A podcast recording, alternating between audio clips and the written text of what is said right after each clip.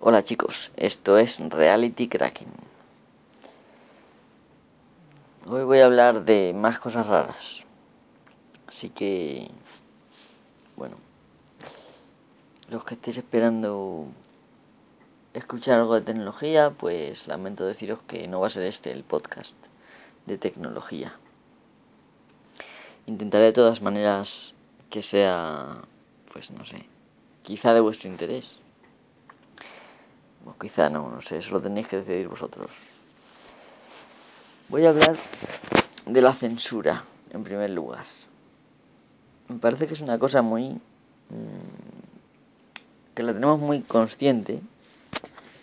En el franquismo había censura, bueno, había un comité de censura y, y, tú prácticamente para publicar cualquier cosa tenías que conseguir el sello de ese comité y a menudo te, te tachaban cosas. Esto pasaba para cada libro, revista, eh, película, obra de teatro. O sea, cualquier, el, cualquier pieza cultural que desarrollara el hombre tenía que llevar el sello de los censuradores. Esto es así, no, no hay más, no hay más. Entonces, eh, hoy en día pudiera parecer que hemos superado esto.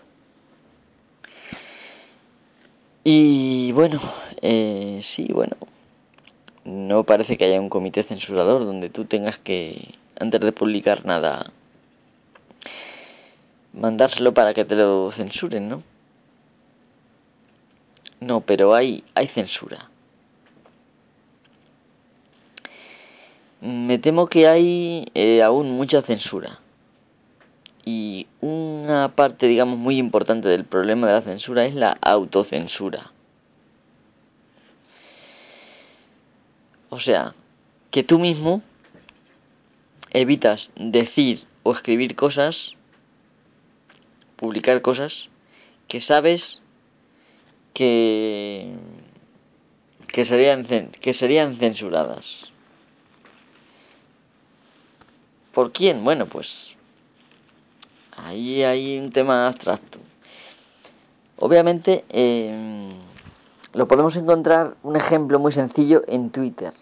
Tú estás en Twitter y yo me encuentro a menudo con el problema de que yo tengo pues una vamos, soy un metepatas básicamente en Twitter y tengo una boca muy grande y a veces mm, pues digo las cosas muy claritas. Y esto a la gente le molesta. Entonces, eh, como la gente le molesta eh, pues discutir en Twitter, lo que hacen es mm, evitar cosas que sabes que no van a ser bien recibidas. Así que eso no lo dices y te lo callas. Y eso es lo que está pasando mm, en Twitter. Eso es lo que está pasando y de hecho es una cosa que noto todos los días tú estás mm, con gente que a lo mejor te, mm, te querría decir cualquier cosa, por ejemplo, pues eres un capullo, o por ejemplo, me caes fatal, o por ejemplo, pues, no sé, cualquier tontería, ¿no? Cualquier tontería mundana, diaria. Y la gente no lo dice. Porque bueno, aparte de saber que no va a ser bien recibido, porque hoy en día lo que queremos es, parece ser la como la compensación rápida, el reconocimiento instantáneo de los demás. Por lo tanto, decimos cosas que sabemos que van a ser bien recibidas, como por ejemplo, pues mira, que este terminal que me he comprado, no sé qué, eh, tal, y todo el mundo bien, que ole tus cojones que te has comprado el terminal no sé cuál, no sé cuánto, no sé qué, en fin quitando bromas aparte, ¿no? Hace poco eh, Rupert hizo un, podcast que se llamaba Hedonismo, bueno, no sé, hablaba un poco de, de esto mismo, ¿no? Aunque quizá en otros términos, pero hablaba de, de este tema. Y yo creo que esto es, mmm, es, es quizá molesto, o sea, porque tú ves claramente personas lo ves, ¿eh? Que, que, cuando se enfadan contigo por cualquier tontería, dicen cosas que parece que estaban deseando decir mucho tiempo. Como por ejemplo, pues ya sé por qué no entro mucho a Twitter, vaya tonterías que dice la gente, no sé no sé cuántos, cosas así, refiriéndose obviamente a una persona, ¿no? a una persona en concreto. Que, por ejemplo, como yo, por ejemplo, que peco pues de una absoluta sinceridad y quizá demasiada transparencia entre lo que pienso y lo que digo. Mm, no digo que esto sea bueno, tampoco digo que sea bueno. De hecho, yo quizá creo que peco de una demasiada transparencia, ¿no? Que debería de callarme algunas cosas. De todas formas, se ha convertido en un problema muy, muy, pues muy, muy grave, ¿no? La gente, en general, eh, bueno, yo en la comunidad, no sé vosotros, ¿no? Pero yo en la comunidad de Twitter en la que estoy, porque la verdad es que tuve una primera época dorada de Twitter en la que yo me dedicaba a, bueno, vi una comunidad de gente que se dedicaban a jugar al rol, por ejemplo jugaban a que eran los personajes de Star Trek eh, Enterprise o de cualquier otra serie de Star Trek y pues cada uno cogía un papel y se interpretaban escenas, a veces eran improvisadas, otras se preparaba, aunque siempre había parte de interpretación, lógicamente. Y yo recuerdo que nos llevábamos muy bien. Hablábamos, nos intercambiábamos correos. En Twitter prácticamente teníamos una relación, nuestras verdaderas cuentas de Twitter, digamos, porque teníamos una cuenta de Twitter para cada personaje, lógicamente. Entonces, todo esto me pareció muy divertido y me apunté y tuve una época fantástica de pues disfrutar con pues jugando al rol, que es una cosa que yo siempre había querido bueno, jugar al rol, pues lo tradicional, ¿no? Con dados y tal, y nunca he podido porque no, mm, en mi entorno no hay gente interesada por ese tema. Entonces, de mi edad por lo menos. Entonces, eh, ahí hay un... No sé, había, había una buena, un buen feeling, ¿no? A veces había algún roce personal, se resolvía y punto, y, y no había tapujos. Pero desde que me metí en esta comunidad del podcasting, esta comunidad es muy diferente. Por supuesto, no, no está bien generalizar y no voy a generalizar porque sería injusto con muchas personas, ¿no? Eh, pero creo que a pesar de que hay buena gente, obviamente, eh, hay gente de todo tipo, varios pintos tipos de gente. Tampoco es justo decir que que hay mala gente, ¿no? Porque tampoco considero que sea así. Pero se da una cosa que no sé a vosotros qué os parece. Se da esto. Esto en concreto. Yo soy un gran podcaster, bueno, estoy hablando en sentido figurado, no de mí mismo, porque obviamente yo soy un gran podcaster, eso está clarísimo. Pero vamos a imaginarnos que yo soy un gran podcaster o una gran podcaster. Eh, y yo tengo un montón de seguidores que me siguen y me hacen la pelota y me preguntan y tal. Y yo a veces les contesto. Bueno, hay gente que contesta siempre, gente que contesta cuando puede. Es una cosa que no es obligatoria contestar, eso hay que decirlo claro. Uno sí puede contestar y no está obligatorio, no es obligado a contestar al momento. O sea, esto es, hombre, si tienes muchos seguidores y muchas preguntas, se puede hacer complicado contestar. Hasta ahí lo podemos entender. Pero no ese es el tema que yo quiero eh, llegar a, señalar. Sino que tú, al tener eh, un grupo de seguidores, o sea, porque sí, tú tienes otros seguidores que son, y tú sigues a gente que también son podcasters, y tú mantienes una relación, digamos, amistosa con esa gente, pero aparte tienes tu, tu tropa de seguidores mm, que o bien no son podcasters o puedas decir que son podcasters de medio mm, de medio pelo, no sé, en fin. Em, en resumen, que tú tienes, después de todo, tienes tu imagen, una imagen que quieres mantener de cara a tus seguidores.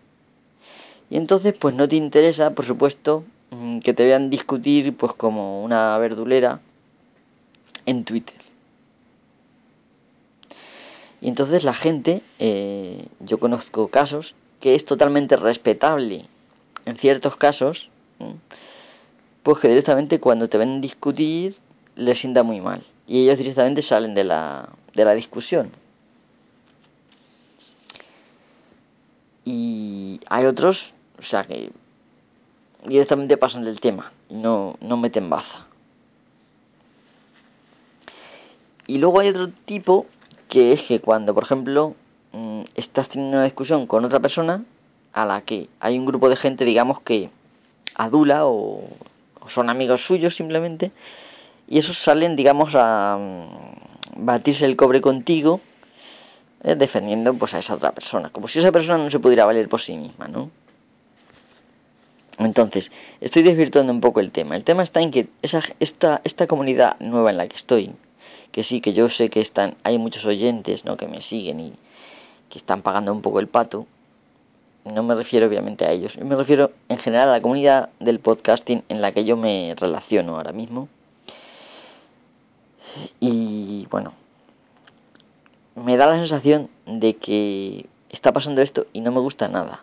O sea, está pasando de que la gente no quiere, mmm, digamos, tener un roce públicamente con otro, no sea que eso dañe su imagen con respecto a sus seguidores. Y, yo, francamente, estoy empezando a estar bastante harto de este tipo de comportamiento. Es un comportamiento que tú quizás, si hablaras con esa persona en directo, pues obviamente sería muy distinto. Si fuera privada, una conversación privada, pues tú podrías perfectamente eh, arreglar las cosas con esa persona. Pero si, si la discusión surge en medio de Twitter y tú te, digamos, te calientas y empiezas a seguir la discusión ahí sin darte cuenta de que eso es público y que lo ve mucha gente, que a mí a veces me pasa eso. No me doy cuenta de que eso es público y lo va a ver. Más eso permanece ahí, ¿no? Lo puede ver quien quiera. Entonces, claro, yo no tengo nada Mm, digamos que ocultar. Yo, cuando empecé a hacer mi podcast, dije claramente que yo en Twitter no lo no es mi cuenta personal y yo pues puedo hablar de cosas que le interesa a la gente o puede que no, no diga más que tonterías. Entonces que dije que no era obligatorio seguirme, obviamente. Pero esta es otra gente que tiene su cuenta, digamos, personalizada con relación a su podcast tiene su correo. Bueno, yo también tengo un correo de mi podcast, ¿no? Pero mi Twitter es mi Twitter mío, de antes de que hiciera yo podcast. Entonces, bueno, yo no tengo ese problema de que me preocupe que mis seguidores pues se pierdan, digamos, mm, eh, como que su concepto de mí cambie y me, y me, digamos, me desprecien y tal, ¿no? Que de hecho me está pasando con cierta gente. ¿eh? Yo la verdad es que lo siento. Pero yo soy así, yo puedo tener en un momento dado un estallido emocional y puedo eh, no controlar en un momento dado lo que diga. Y, y normalmente soy muy sincero. Normalmente soy muy sincero. Y tampoco, eh, no sé. En fin, no soy muy comedido quizá a veces en las palabras. Entonces, mm, obviamente hay gente que esto le molesta y ha decidido directamente pues dejar de seguirme porque no quiere ver en su timeline estas, estas actitudes mías, ¿no? Que lo relacionan además con mi forma de ser. Que yo en realidad, o sea, en mi vida, digamos, personal normal, yo suelo discutir poco con la gente me rodea, pero si discuto, pues oye, se discuten las cosas y se suelen arreglar, porque es una persona razonable. El problema es cuando se meten tres o cuatro, por ejemplo, a defender a alguien de mí, que yo en principio tampoco es que tengo distintos asesinos, en absoluto, vamos.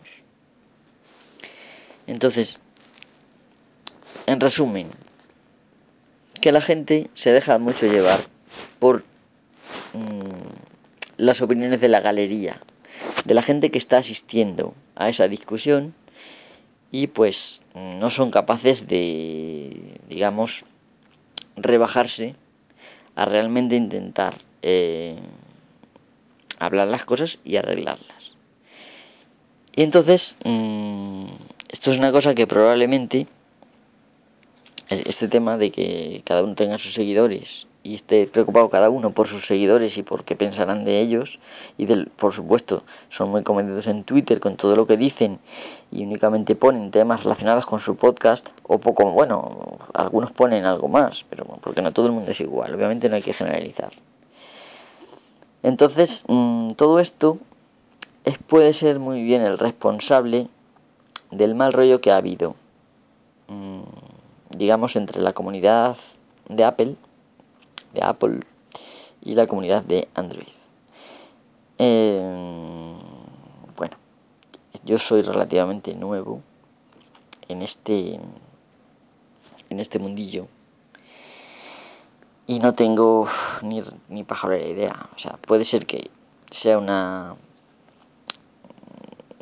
un, pensamiento mío que simplemente una valoración mía que esté y que pueda estar equivocado perfectamente. O sea, eso es pues vamos, perfectamente posible. Pero a mí personalmente me está llegando ya a tocar la moral el que el que no pueda hablar con las personas en Twitter o donde sea sin que esas personas mm, estén pensando en a ver qué digo no sea que alguno de mis seguidores Mm, digamos que cambie su concepto de mí para peor y tal. Y, o sea que como que tienen una reputación que mantener y se cuidan muy mucho de decir ciertas cosas. Y, y es frustrante, ciertamente. Es muy frustrante. Para mí personalmente es muy frustrante.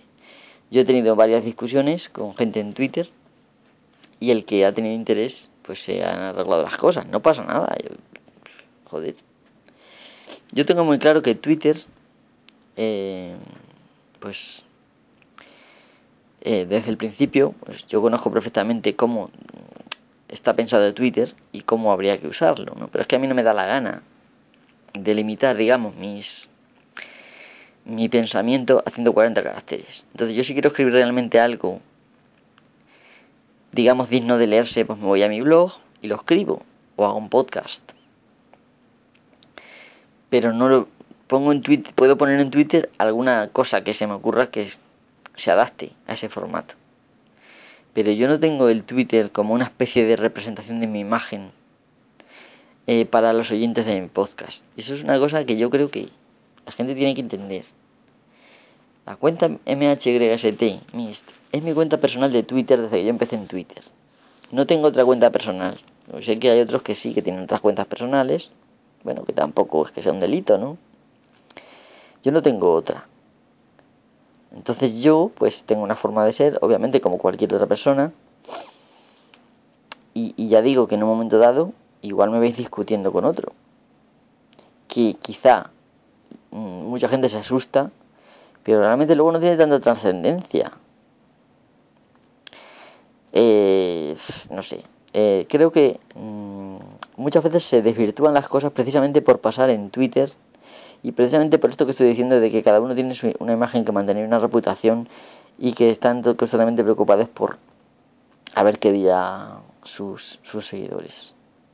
Entonces, por supuesto, pues, por ejemplo, una de las cosas que la gente hace es pretender quedarse siempre por encima, soltando alguna coletilla para que vean tus seguidores de que tú, por supuesto, eres superior y que...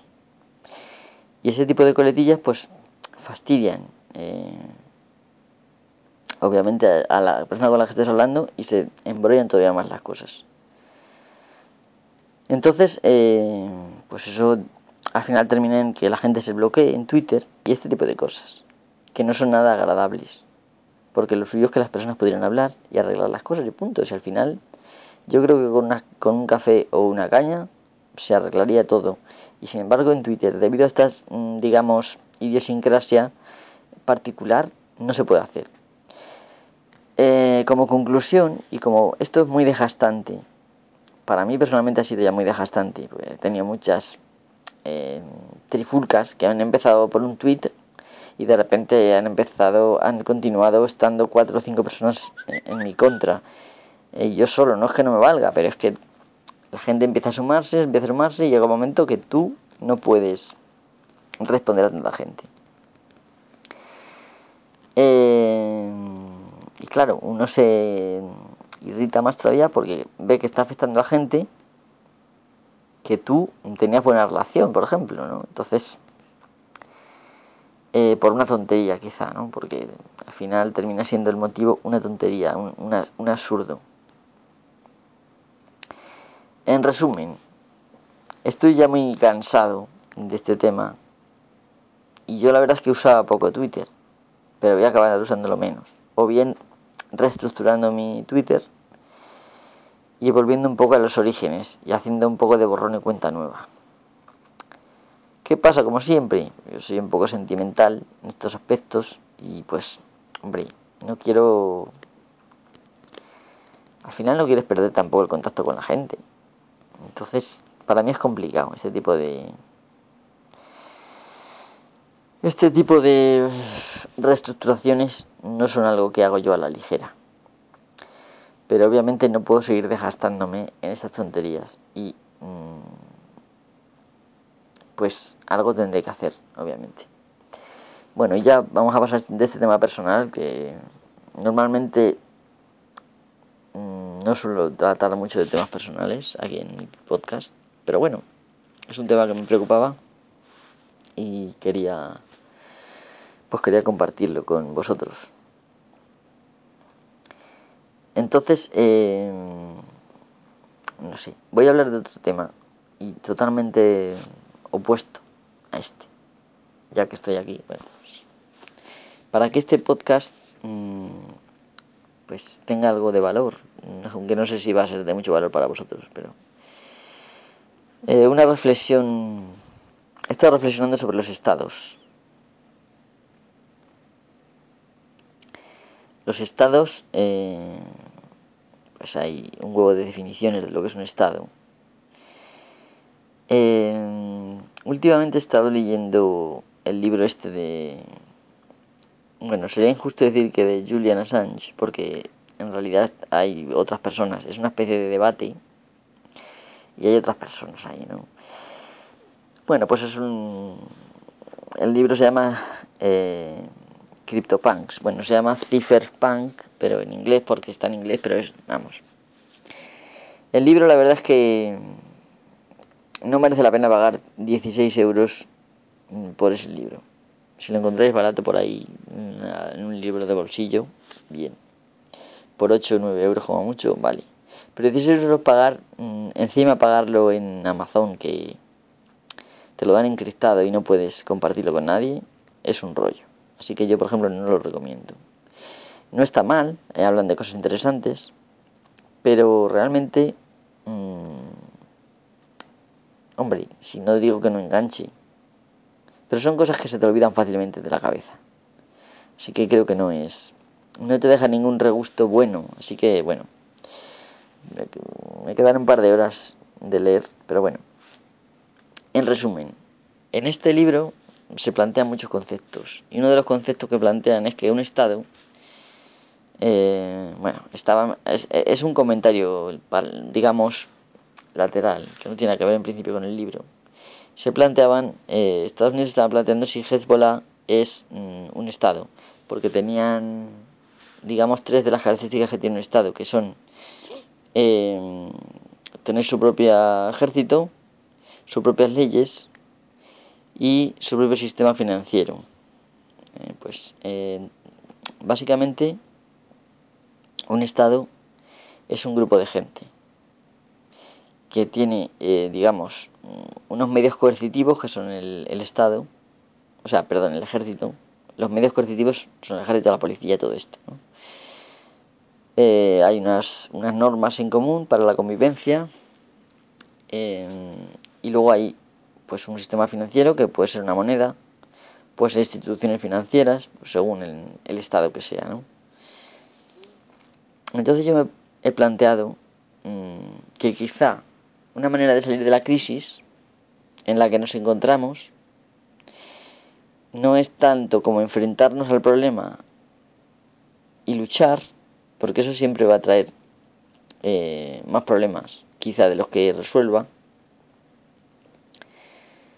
sino eh, hacer un movimiento, digamos, paralelo. ¿Este movimiento paralelo en qué consiste? Pues muy sencillo. Siguiendo el modelo de, del barrio independiente de Copenhague. Es un barrio independiente, porque está ahí en Copenhague, y, bueno, pues es un estado. En claro, es un estado. Entonces, nosotros, eh, lo que yo propongo para solucionar la crisis es decir, vamos a ver, esta crisis, a pesar de que dices que ha sido culpa mía porque yo he gastado más de lo normal, la realidad es que son los bancos y los estados los que han gastado más de lo normal, y yo en realidad he gastado una cantidad marginal de dinero. Eh, y en claro ha sido por políticas que me han permitido endeudarme más de lo debido. Mm, entonces la responsabilidad realmente no es de la gente. Mm, tú has decidido darle dinero a los bancos en lugar de dárselo a la gente para remendar a la gente y luego al final ese dinero acabaría en los bancos igual, ¿no? Pero con menos deudas por parte de la gente. No, no, el dinero va al banco y la gente sigue teniendo sus deudas. En fin, pues tú mm, digamos que estás pasando de la gente, jodiendo a la gente, beneficiando a los que tienen los cuartos. Pues si de repente hiciéramos una moneda eh, independiente del euro, una moneda que simplemente aceptáramos todos, no habría falta nada más que eso, aceptar la moneda. Eh, y no haría falta mucho más que una moneda, ponernos de acuerdo en unas normas sencillas y directamente dejar de pagar impuestos y iniciar un sistema social completamente nuevo pues quizá basado en lo que yo proponía en el podcast anterior aunque obviamente hacen falta eh, pues gente más inteligente que yo pues matemáticos que realmente vean que nadie se aproveche del, de la arquitectura de ese sistema para adquirir más poder. Porque ahora mismo ese sistema está muy bien si todo el mundo fuera, digamos, honrado. Pero en el momento que hay gente que no es honrada, puede haber abusos de ese sistema. Entonces hay que establecer determinadas límites. En fin, lo que es una constitución. Eh, que fuera realista. Y obviamente para poder conseguirlo necesitamos ser autosuficientes y volver un poco a pues a la vida de los quizá los abuelos. Sé que no es nada cómodo, ¿no? Pues tener que dedicarse unos al campo, eh, tener quizá gallinas en casa, el que pueda, ¿no? Eh, pues este tipo de cosas mm, y pasar de, por ejemplo, de lo que diga Europa y hacer, pues poner el trigo, plantar el trigo, vamos, sembrar el trigo que necesitemos, sembrar las vides que necesitemos, en fin, autorregularnos. Esto podría empezar con pequeños núcleos en poblaciones que pudieran ser autosuficientes, poblaciones rurales, y eh, pues si se juntan suficientes podrían abastecer las ciudades.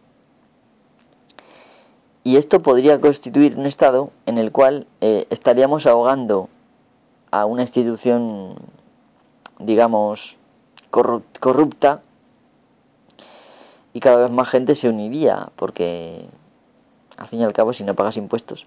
¿Cuál es el problema? Pues que ahora mismo el Estado tiene un ejército. Eh, obviamente me imagino que, eh, aunque no es muy o sea, hay que ponerse de acuerdo todos para dejar, por ejemplo, de pagar la contribución a tu ayuntamiento y decirle al ayuntamiento, mm, podéis retiraros que no queremos ayuntamiento ahora mismo. Eh, no sé, yo creo que lo más sencillo es gastar el dinero que uno tiene y no gastar lo que no tiene. Sin embargo, los políticos, simplemente por ganar votos mm, o porque les dan dinero por un maletín y tal, al final terminan gastándose nuestro dinero en cosas que no tenían que haberlo gastado para beneficiar a otros y al final el pagato lo pagamos nosotros. Yo ya estoy harto de ese tipo de cosas. Entonces, bueno, yo obviamente no soy lo suficientemente, inteligente, no, tengo esa solvencia, a pesar de que, bueno, pues que pueda ser un intelectual, porque me ha gustado siempre leer y tal. Eh, pero, eh, pues yo soy un informático, yo puedo hacer algunos estudios, simulaciones, sí, puedo hacer, pero siempre se me pueden...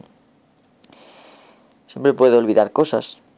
Siempre, ya se sabe, echar la ley se hace la trampa. Entonces, pues, entonces tengo que intentar conducirlo de una manera que...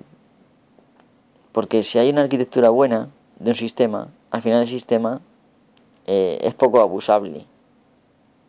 Ahora mismo la arquitectura de Internet facilita mucho la, vigilancia, porque Internet tiene una red, una red no, perdonar, Internet tiene una espina dorsal, eh, pues que básicamente está en su mayoría en Estados Unidos, y luego hay cables submarinos y tal, y tú en si pones eh, aparatos en sitios estratégicos, tú puedes captar todo el tráfico que pasa por esos cables submarinos o, por la, digamos, la espina dorsal que está en Estados Unidos. Eh, y así es como nos espían. De hecho, están cogiendo todos los datos por si luego hace falta consultar alguno. Así es el tema. Mm, pues yo creo que un poco de boicot por abajo, evitando que tengan fondos para hacer ese tipo de cosas, eh, bueno, no sé, quizá... Hombre, esto habría que hacerlo con mucha cabeza, obviamente. Pero creo que es posible. Por ejemplo, un pueblo que se declare independiente, obviamente, eh, probablemente nos vendría el ejército a invadir, ¿no? Pero si se declaran de repente todos los pueblos de España, o una gran parte, sería complicado. Además, internacionalmente estaría muy mal visto. Y esto es una cosa que, volviendo al tema de la censura, eh, importa mucho. Claro que la gente que realmente gobierna desde la sombra, al verse, digamos, acorralada, podrían pasar dos cosas. Que decidieran dar al interruptor y convertir esto en un, de un estado totalitario de facto mm, en un estado totalitario visible de repente y cogernos de los huevos a todos. O bien aprovechar el tirón y meterse en la nueva estructura social y, y, volveríamos a tener más problemas. Entonces todo esto hay que pensarlo muy bien. Pero no sé, yo lo veo factible. Creo que cambiar la moneda, la moneda al fin y al cabo ahora mismo, porque antes la moneda era equivalente al oro o a la plata, eh, que eran valores, digamos que,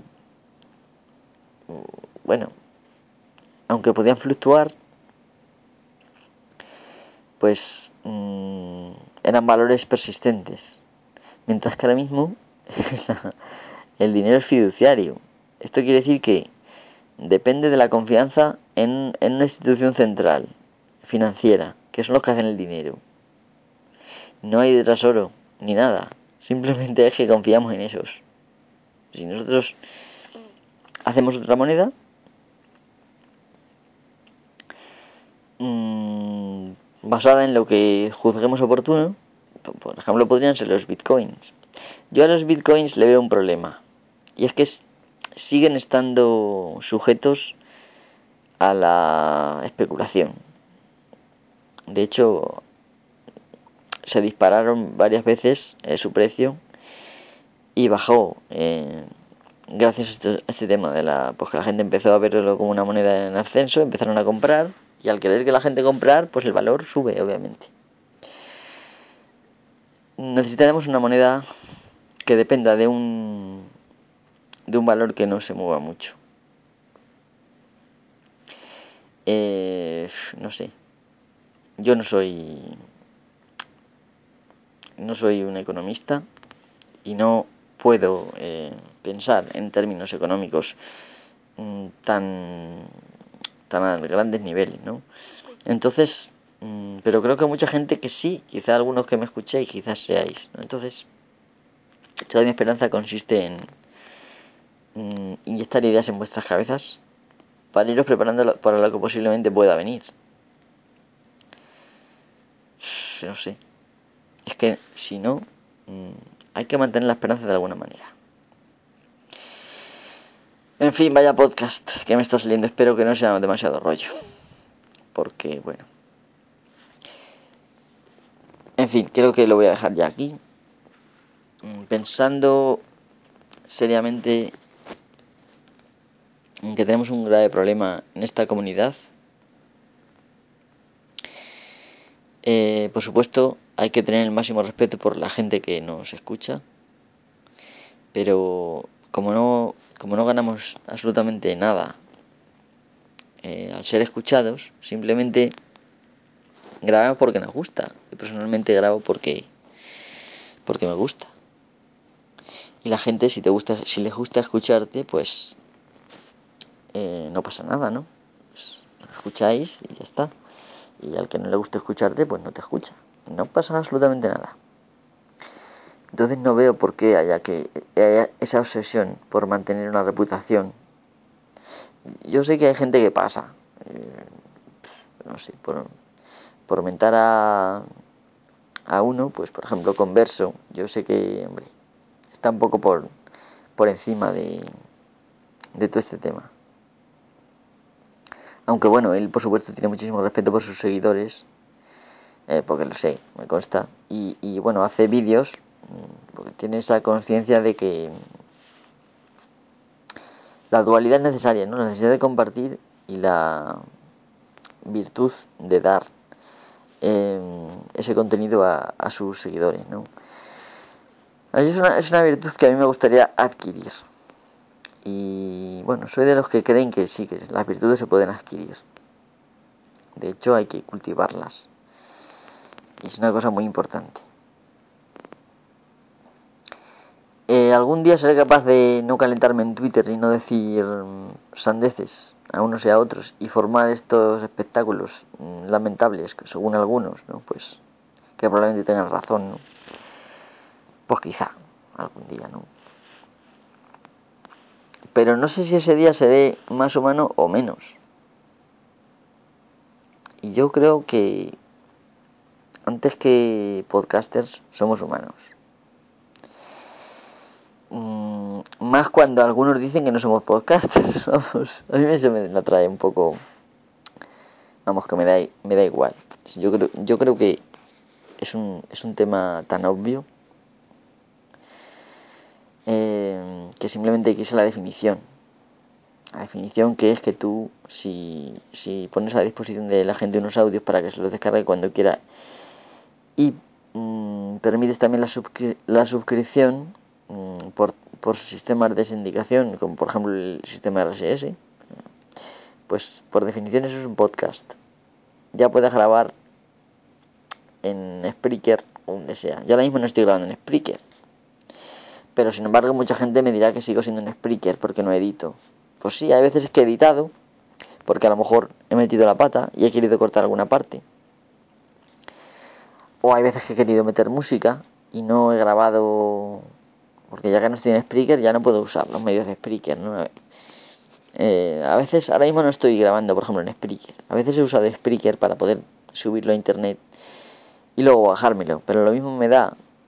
Eh, subirlo directamente, por ejemplo, o sea, grabarlo en mi móvil, como estoy haciendo ahora, subirlo luego a Dropbox y bajarme en el ordenador.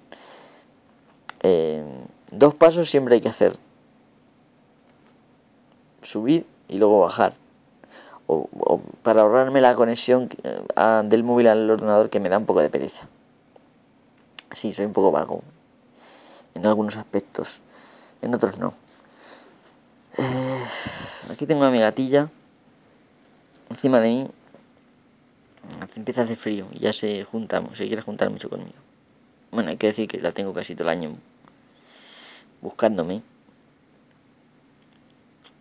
y ahora mismo la tengo aquí. A la pobre está aquí encima de mí. Buscando calor, ¿no? Eh, al fin, yo creo que al final los humanos nos damos demasiada importancia. Es una cosa que yo creo que ha pasado en todas las épocas. Pero en esta época mmm, quizá si cabe nos damos más importancia con menos méritos. Porque bueno, eh, hay gente de toda, ¿no? Pero hay una juventud eh, pues que graba, por ejemplo, podcast y basa sus impresiones en, en la publicidad del Carrefour, por ejemplo. Es un ejemplo, ¿no? De que no se basan en en datos realmente, por ejemplo, de especificaciones, las hay, por ejemplo, Intel publica sus especificaciones. Hay otras empresas, como Apple, que no publican sus especificaciones. Y es una cosa errónea. O sea, uno tiene que publicar sus especificaciones. Claro, la, la diferencia es que Intel eh, pretende ser compatible con, con, otros dispositivos, las placas base y tal, ¿no? Mientras que Apple él se lo usa todo. Pero eso hace a Apple mmm, tener dispositivos más cerrados. En el sentido de que eh, pues hacen interfaces pues o no compatibles o poco compatibles. Y estos interfaces mmm, al final son peores para las personas. Cuando al final esa interfaz es muy parecida, por ejemplo, al USB, pues mmm, uno no entiende. Sí, lo entiende, ¿no? Ellos se quieren separar y, y quieren dificultar eh, la comunicación con otros con otros mmm, dispositivos, ¿no? Entonces, para eso simplemente usan el Lightning o lo que sea, ¿no? Al final, eh, lo más útil para las personas es usar interfaces, o sea, perdón, estándares abiertos. Los estándares abiertos se hacen entre un grupo de, de gente, un grupo variopinto de empresas, eh, pues que se reúnen y deciden lo que es mejor. Y, y no solamente lo hacen entre las empresas, sino que permiten que otros entren y critiquen y ayuden a, mejorar el estándar. Al final salen estándares mmm, pues aceptables, aceptablemente buenos. Y esos estándares, si los usara la gente, pues tú al final puedes ir a consultar el estándar de comunicación, ¿no? Y en este caso, pues podrías hacer tú eh, un programa para extraer datos, por ejemplo, del iPad. Sin embargo, eh, lo, que, lo que Apple hace es crear sus propios estándares mmm, despreciando los de los demás. Y con esto eh, te obligan a tener más cargadores, como bueno, como hacen por, lo, por regla general todos los fabricantes de móviles también, con lo cual se genera más chatarra a nivel mundial. Esto es malo para la gente. Y aparte te restringen al no poder usar un estándar abierto, tú no tienes ni pajolera idea de cómo funciona eso, y tienes que hacer ingeniería inversa y tareas de hacking o de cracking para eh, para al final eh, poder extraer alguna información. Y esto a menudo lo describen como actividades ilegales. Lo que quieren es mmm, pues que su dispositivo sea cerrado y que el usuario se dedique únicamente, única y exclusivamente a lo que quieren. Eh, a ver si me explico mejor. A lo que ellos mmm, quisieron. O sea, ellos diseñaron ese aparato para hacer determinadas tareas y no quieren que la gente haga otras tareas con eso. Eso infringe eh, la primera libertad del software libre, que es tú poder usar el programa para lo que tú quieras, de la forma que a ti mejor te sirva. Eh, y es una libertad muy importante. Eh, yo no tengo nada en contra de que la gente se compre un iPhone, por supuesto. cada uno hace con su dinero lo que quiera. Yo, de hecho, si no me lo compro, es porque estoy en contra de su filosofía. Eh, no solamente en esto, sino también, por ejemplo, en que son muy partidarios del DRM, de la gestión de restricción eh, de derechos. Eh, entonces, mm, este tipo de cosas que yo, por ejemplo, no, no aguanto. Entonces tengo, tengo un iPad, en efecto, y ahora mismo el que más lo usa aquí en mi casa es mi hermano. Y yo lo uso pues pocas veces, la verdad. Prefiero estar delante de un ordenador, que es un dispositivo de propósito general, un computador de propósito general, con el que yo decido lo que quiero hacer. Y no tengo que agradecerle a ningún ingeniero de Apple el que ellos decidieran por mí lo que yo debería hacer con su dispositivo. Em, ¿Por qué cuento esto? Pues para definir claramente mi, mi digamos, mi postura. Mm, tu oyente, mm, permite que te tutee, bueno, creo que llevo haciéndolo mucho tiempo. Em, me vais a perdonar. Mm, no quiero criticar a nadie, por supuesto, porque se compre el iPhone. Es decir, que si tú que el que me estás escuchando ahora mismo tienes un iPhone, pues no pasa absolutamente nada. Mm, no debes sentirte, digamos, insultado. el que yo haga referencia a, Apple en estos términos. Em, una cosa que tendrías que tener clara es que ninguna empresa que, digamos que se esfuerza en restringir lo que sus mm, usuarios pueden hacer con sus dispositivos por medio de diseño y por medio de DRM, ninguna empresa de ese tipo merece vuestra admiración. Esto es una cosa que creo que debería haberla dicho hace mucho tiempo y que, mm, pues bueno, la digo ahora, no pasa nada. No merece vuestra admiración. Sí, es verdad que se han movido bien y que en sus inicios fueron revolucionarios. Pero esos inicios ya pasaron el Apple 1, el Apple 2 ya, y el Mac, el Macintosh original ya pasó y ha habido un movimiento bastante eh, al oscurantismo en Apple. Y ese movimiento es el que tenemos ahora en vigor.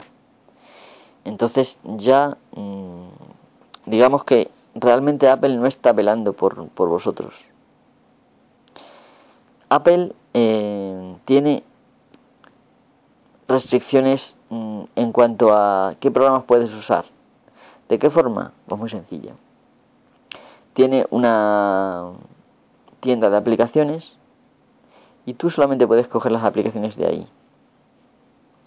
Y los que metan aplicaciones ahí, aparte de pagar 100 euros al año, eh, como una especie de impuesto para tú poder vender aplicaciones ahí, mm, no puedes poner la aplicación que tú quieras hay una censura de Apple. Y por ejemplo, eh, me consta que se censuró eh, una aplicación que cada vez que había un, un asesinato por parte de un, de un uh, dron, de un avión no, no, pilotado, un dispositivo de vuelo no pilotado, eh, no tripulado, vamos, pues lo decía. En tal sitio ha habido un ataque de un dron. Esto lo, lo censuraron igual que pueden censurar cualquier aplicación que estimen oportuno, con tu, o sin tu consentimiento, obviamente. Entonces, mm, no creo que haya que tenerle ninguna admiración a, Apple. Aparte, colaboran como todas las demás empresas de Estados Unidos con, el, con su gobierno. Y es posible que vuestros datos, eh, todo lo que compráis en Apple, pues, mm, perdón, en la Apple Store, esté siendo eh, usado para dirigir, eh, digamos, el marketing de forma que, mm, digamos, se os catalogue en áreas de mercado para mejor eh, aprovechamiento mercantil de vuestras actividades, ¿no? La gente me dice, a mí que me importa, yo tengo otras cosas de que preocuparme sí, he venido diciendo, tú te preocupas de la luz y de mm, qué darle de comer a tus hijos y además te preocupas de saber las características del último móvil que sale al mercado. Pues creo que antes que aprender de esto, es mucho más importante esto otro que estoy contando. Em, bueno, em, quiero mm, ya mismo, no sé si este fin de semana podré, tendré que hablar con Isaac eh, y con Jaime, que son los que se han comprometido a hacer el podcast sobre Apple. Quiero anunciaros que va a haber un podcast sobre Apple en el que hablaremos de estas cosas y demás. Esto ha sido un pequeño aperitivo. Eh, no va a ser un podcast ofensivo, el típico de androides, porque de hecho somos usuarios de informática. No somos usuarios de Android o de o de, o de iOS. No, no, no. Somos, yo personalmente soy un usuario de informática. Entonces, mm, uso cualquier componente informático que, que pueda serme útil. Y bueno, puedo disfrutar en un momento dado de la belleza, por ejemplo, del iPad. Eh, o de la facilidad que me permite de escuchar, por ejemplo, em, o de hacer fotos el, el iPod que tengo, ¿no? Sí, puedo disfrutar y al mismo tiempo puedo ver la realidad de que, por ejemplo, mm, a pesar de que, de que hay una, un sistema de archivos, no me lo dejan ver, no me dejan organizar mis cosas. Me tratan, nos están tratando a todos en este sentido como críos, los cuales mm, no merecen saber, mm, no merecen saber dónde están sus cosas, sino que tú simplemente las mantienes separadas por aplicaciones de uso. Y, cuando abres una aplicación, ahí tienes tus cosas de esa aplicación. Y sí, te permiten a veces compartir una con otra de una forma bastante poco eficiente. Pero lo más importante es que no te permiten, por ejemplo, mm, pasar una canción mm, que tú mismo hayas compuesto, por ejemplo, en pues en, cualquier en el iPad mismo por ejemplo imagínate que con con GarageBand tú te haces una canción no te la no permite pasártela a tu biblioteca. Ni una canción ni un podcast que tú mismo hayas grabado nada de esto. Te lo, lo puedes pasar a tu biblioteca para poderlo usar por ejemplo en la aplicación de Spreaker lo cual sería muy útil. No y por qué pues porque esto eh, pondría en peligro las demandas de las empresas, digamos, de, de vamos, de la industria de, de la música o del cine, porque como bien es sabido, en tu biblioteca tú puedes comprar música que tienes ahí y puedes comprar mm, películas, puedes comprar lo que quieras, ¿no?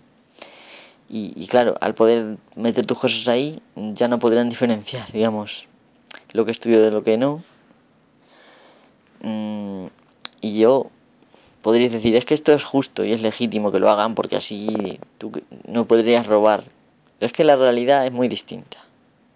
La cultura humana se ha basado siempre en, en coger ideas y reprocesarlas y generar otros contenidos culturales. Esto ha sido así siempre. Y ahora, sin embargo, pretenden convencernos de que no, de que esto está mal, de que esto es robar. No, Señores, oyentes, querido oyente, cuando compartas mm, una música con tu vecino porque te ha gustado y estás encantado de ir a llevársela porque es, es una de las cosas digamos buenas del comportamiento de la gente que quieres compartir tus experiencias con otros y vas automáticamente y se lo enseñas tú no estás robando ¿cómo puedes equiparar eso a, a abordar barcos? Entonces la palabra piratería no debe ser usada en este sentido, porque lo que eh, usada en este sentido es pura propaganda. Así que Apple no tiene ningún eh, ningún derecho legítimo a hacer esto. Es simplemente que ella, o sea, esta empresa, está obedeciendo a intereses eh, de terceros que no se corresponden con con nada, digamos, normal en la sociedad ni con tus propios intereses. Así que, por favor, pongamos las cosas en su sitio y llamemos las cosas por su nombre.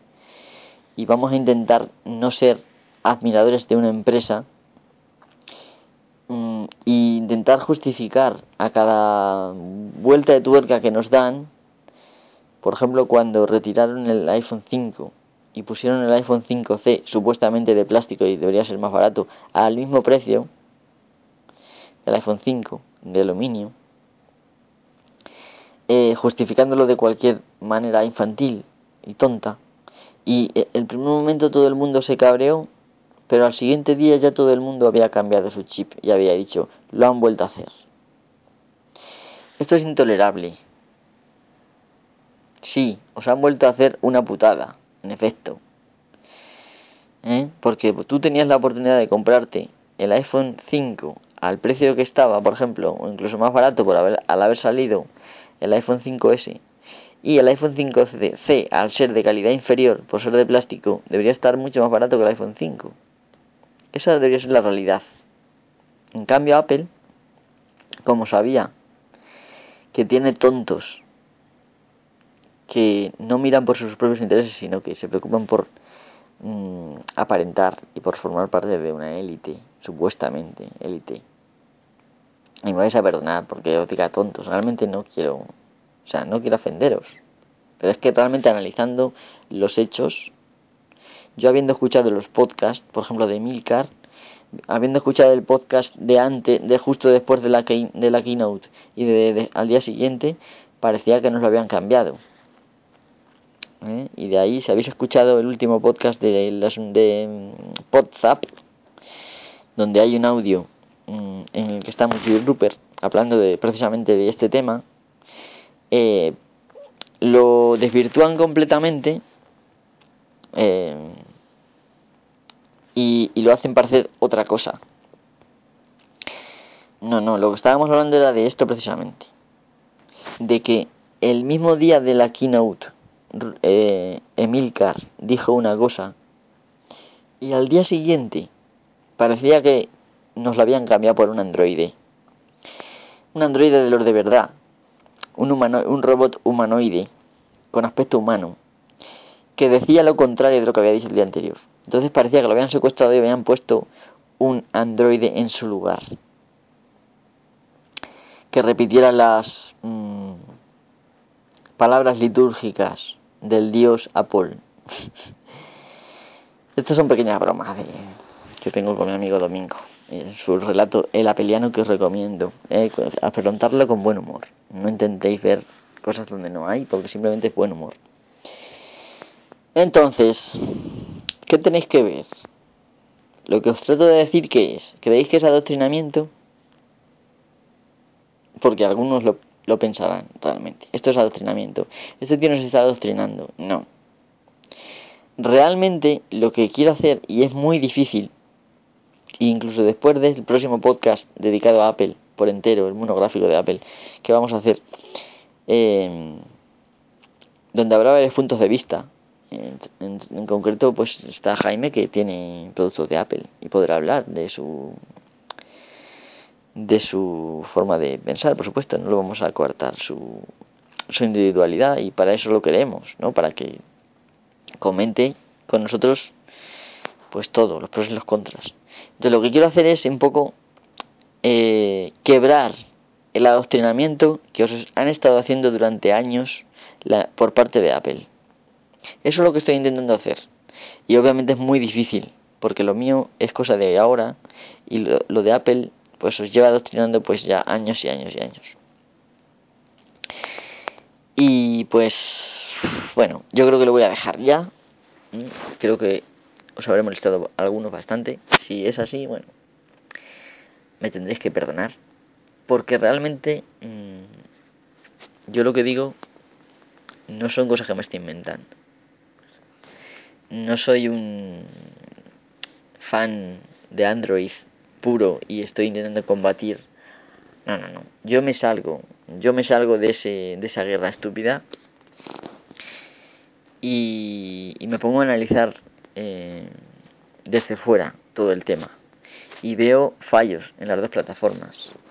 Veo fallos, pues, por ejemplo, en decisiones de, de Samsung Como por ejemplo eh, meterle